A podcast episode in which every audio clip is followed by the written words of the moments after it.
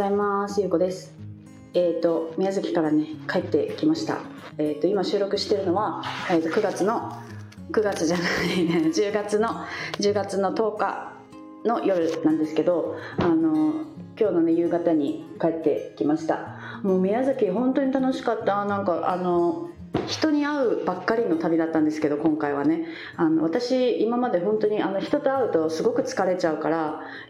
一日休み一日予定をねあの人と取ったらその後3日ぐらい一人でこう引きこもりたい感じの私タイプだったんですよねずっと。ででもねあの自分と向き合うようになってそのあの HSS 型 HSP がねそのあの一人の時間を大切にするっていうのが結構そういう気質があるからなんかあ私はそういう気質なんだと思ってあの制限してた部分ってやっぱりあったんですよね、まあ、もちろんその一人の時間って本当に好きでね大切だから、まあ、撮りたいなっては思うんですけど今回の宮崎滞在はもう毎日だし1日1人だけじゃなくて2人とか3人とか私人と会ってたんですよね。で、えーと、4日間滞在してであのやっぱりね帰ってきた時に、まあ、その最終日ね私6時間ぐらい運転したんですよね。その宮崎から福岡に帰るだけじゃなくて宮崎のあの日南の方に下の方に車で1時間かけてサーフィンしに行ってまた1時間かけて戻ってで1時間かけて今度都城っていうとこにね行ったりとかしたから、まあ、その一日中運転したりとかしてたからそのまま疲れもあると思うんですけど帰ってきた時にものすごいなんかもうなんだろうあの燃焼完全燃焼みたいな感じだったんですよね 帰ってきた時に。であの今ね今お風呂に入ってるんですけどなんか結構ぐったりしてたんですよ。ちょっと本当に頭が動かないぐらい。でもそれがなんか今また回復してうん回復して今喋っているんですけどなんかねあの HSS 型 HSP だからこういう気質だみたいな。なんかそこにそれを見た時にあ私ってあのおかしいんじゃなかったんだなみんなこういう気質だなんだなっていうなんかその安心感みたいなのは確かにあったんですよね。でも最近なんかそうやって自分と向き合うようになって本当はどうしたいのかとかあのそういうことを考えるようになったらね気質がどうとかじゃなくて自分の心が本当はどうしたいかっていうことをこう考えるようになった時にあやっぱり私は人と関わりたいなっていうことを思うようになったりとかあとはその自分を自分の思ってることとかをちゃんとこうやって発信したりとかねあの自分の苦手だと思うこととか嫌い自分の自分自身の嫌いな部分とかそういうところを出すようになったらそこの自分が嫌いだと思ってたところをいいって言ってくれる人が現れたりとかすることが分かったんですよね。ってなったらなんかその無理やりその自分を作る必要ないなっていうことに気づいてでその自分を出した時に嫌われたとしても好きだって言ってくれる人がいるんだったらその人を大切にしようって思ったらあの嫌われても全然いいやって思えるようになったんですよね。うん、でそう思ったらねなんかその気質とかがもうなんかどうでもよくなったというかあのもう自分がただやりたいように生きてればいいんだなみたいなね あの感覚になったんですよね。うん、でそしたらなんかそあのねなんか人と会うのもそんなにねあの疲れなくなったんですよ。うん、あなんか不思議だなと思って、まあ、結局やっぱり人って思い込みだなってこの間もお話ししたけどね、うん、なんかまあその気質がどうとかとかね HSP がどうとかとかあのそれはやっぱりそれをね私はそのプロフィールとかに書いてるんですよね。HSS 型 HSP ですみたいな。でそれであのそのそのワードにねピンときてこうやって今音声を聞いてくださってる方もいるだろうからそれはそれでね私はあのすごく素敵なことだなと思うから載せてるんですけど別になんかその HSP だからどうとかとかねこうこうじゃないとかねそういう別になんかその型に当てはめる必要はないなと改めて思ってうん、でなんかその人に会ってねあの疲れ疲れは疲れたんですけどやっぱりその一つ一つがすごくこう充実していて楽しかったんですよね。でその中の今日あの最終日ね最終日にお友達とランチをしたんですけどそのお友達はどういう出会いだったかっていうと私が宮崎に住んでる時にあのまた別の別の友達が1人いて A さんがね A さんがいてでその A さんがあの、まあ、トークライブをします宮崎で。って言ってあのまあ、どういう友達なんだって感じなんですけどあの結構ねそういうなんか私の周りにはぶっ飛んだ友達がたくさんいてであのトークライブをねあのするって言ってねあのその友達私トークライブはちょっと行けなかったんですけどその後の飲み会にね参加をさせてもらったんですよね。でその A さんと私とそのトークライブを主催した主催者のね宮崎在住の方がいて男性がねいたんですけどその方とその方は奥さんがいてその4人でねあのその夫婦主催者の夫婦と私と A さんでね4人で飲んだんですけど私はその奥さんの方とねすごくこう意気投合したんですよ、うん、であのじゃあ私宮崎にねまたそのもうその時その宮崎に住んでた時にもう宮崎を出ることを決めていた時だったから、まあ、じゃあ今度日本に戻ってきたら宮崎に帰ってきたら会いましょうみたいな話をずっとしていてで今回会ったんですけどね、うん、でその夫婦のお二人と私と3人でねランチをしたんですよ、うん、だからねそのトークライブの主催者っていうねその方と私は一緒にご飯を食べたんですけどなんかその話の流れでねトークライブやろうよみたいな話になったんですよ。なんかねあの、まあ、それをあの実現するかしないかは別としてなんかあこういう話が本当にあの気軽にできるっていいなってなんかそのなんだろうな、まあ、ご飯行って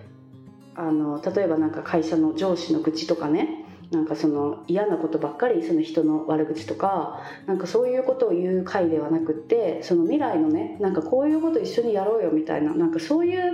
のって本当にやっぱりこう楽しいなと思ってでそれがあそれがこうなんか仕事につながるんだなって思ったんですよね。うん、でトークライブとかってあのその自分を知ってもらう機会にもなるしね。もしそうやって自分がそうやって商品を持っていたりとか何かビジネスをやっている例えばお店をやってるとかなんかそうなった時にあこういう人このトークライブで話を聞いた時にあこの人のお店行ってみたいなって思ったらその人がこうやってお店に来てくれるわけじゃないですか。でなんかその人のその売り上げにつながったりとかそうやって仕事につながっていくんですよね。であのそれをそうやってランチとかただ飲んだりとかその遊んでる時にその仕事の話が始まったりするんですよ。そういうふうにねトークライブやろうよとか一緒にこういうことしようよみたいな、うん、それがあ私のこの求めていた遊びと仕事があのの境界線がないみたいなね。遊びも仕事も同じようなこうなんか感じでやってるみたいなね。そういうあ私の求めてたのこれだったかもしれないみたいなね。そういう感覚になったんですよね。でその遊びと仕事をの境界をなくせる人って多分あの私が思うのは自分で仕事をしてるかどうかだと思ったんですよね。自分の商品を持っていたりサービスを持っていたり会社をやっていたりとか自分の何かこうビジネスみたいなねのを持ってる人が同士がそうやって話をねこう遊んだりすることであじゃあ一緒にこういうことやろうよっていうことができるんだなと思ったんですよ。なんかその例えばそのあのジムのねおしジムのお仕事とかなんだろうな例えばあの OL さんみたいなね、まあ、その OL さんが悪いって言ってるわけじゃなくてそういうお仕事が好きだったらそれをやればいいしでもなんかその例えばその仕事と遊びをあの境界がねないようなあの生き方をしたいなって思うんだったらやっぱりそういうお仕事を選ぶよりも自分で何かお仕事をこうやってね持った方がそうやってこう遊びながらあじゃあこういうこと一緒にやろうよっていうことにつながるなって思ったんですよ。私がそうやって素敵だなって尊敬してる人たちってそうやって遊んでる遊んでる時にそういう仕事の話を普通にしたりするんですよ。結構ねなんか例えばバーをやってる人だったりとか飲み屋さんで働いてる人飲み屋さんのなんかそういうオーナーさんとかね。なんかそういう人たちってお酒が好きだからやってますみたいな人結構多くって。であの飲んでる時にね飲んでる時にもそうだし例えば一緒にサーフィン行った時に出会ってお客さんを連れてくるとかねそういうこともあるから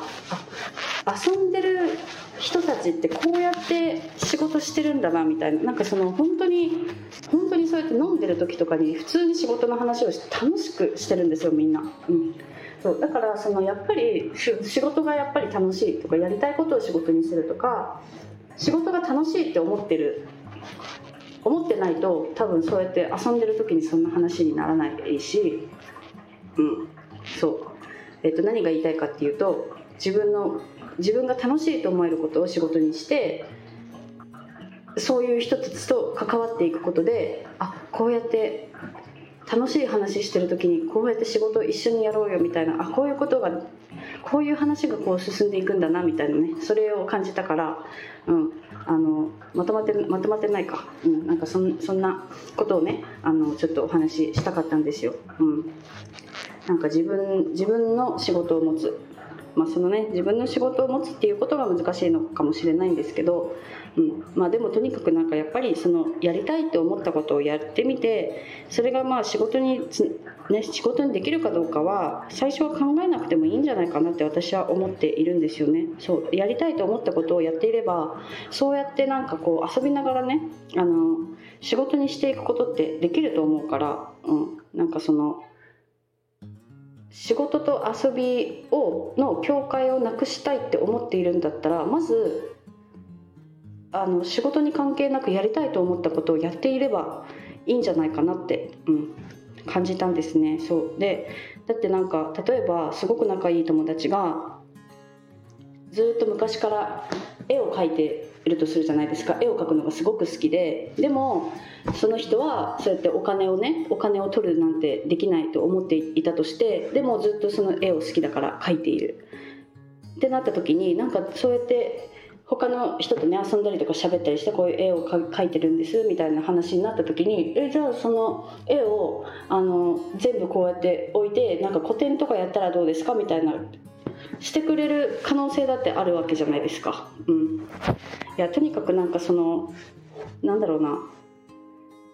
あのお金のこと考えなくていいなってあのそれだけ私はちょっと伝えたかったです。あのまとまってないですけどそんな感じです。はい。じゃあ今日はあの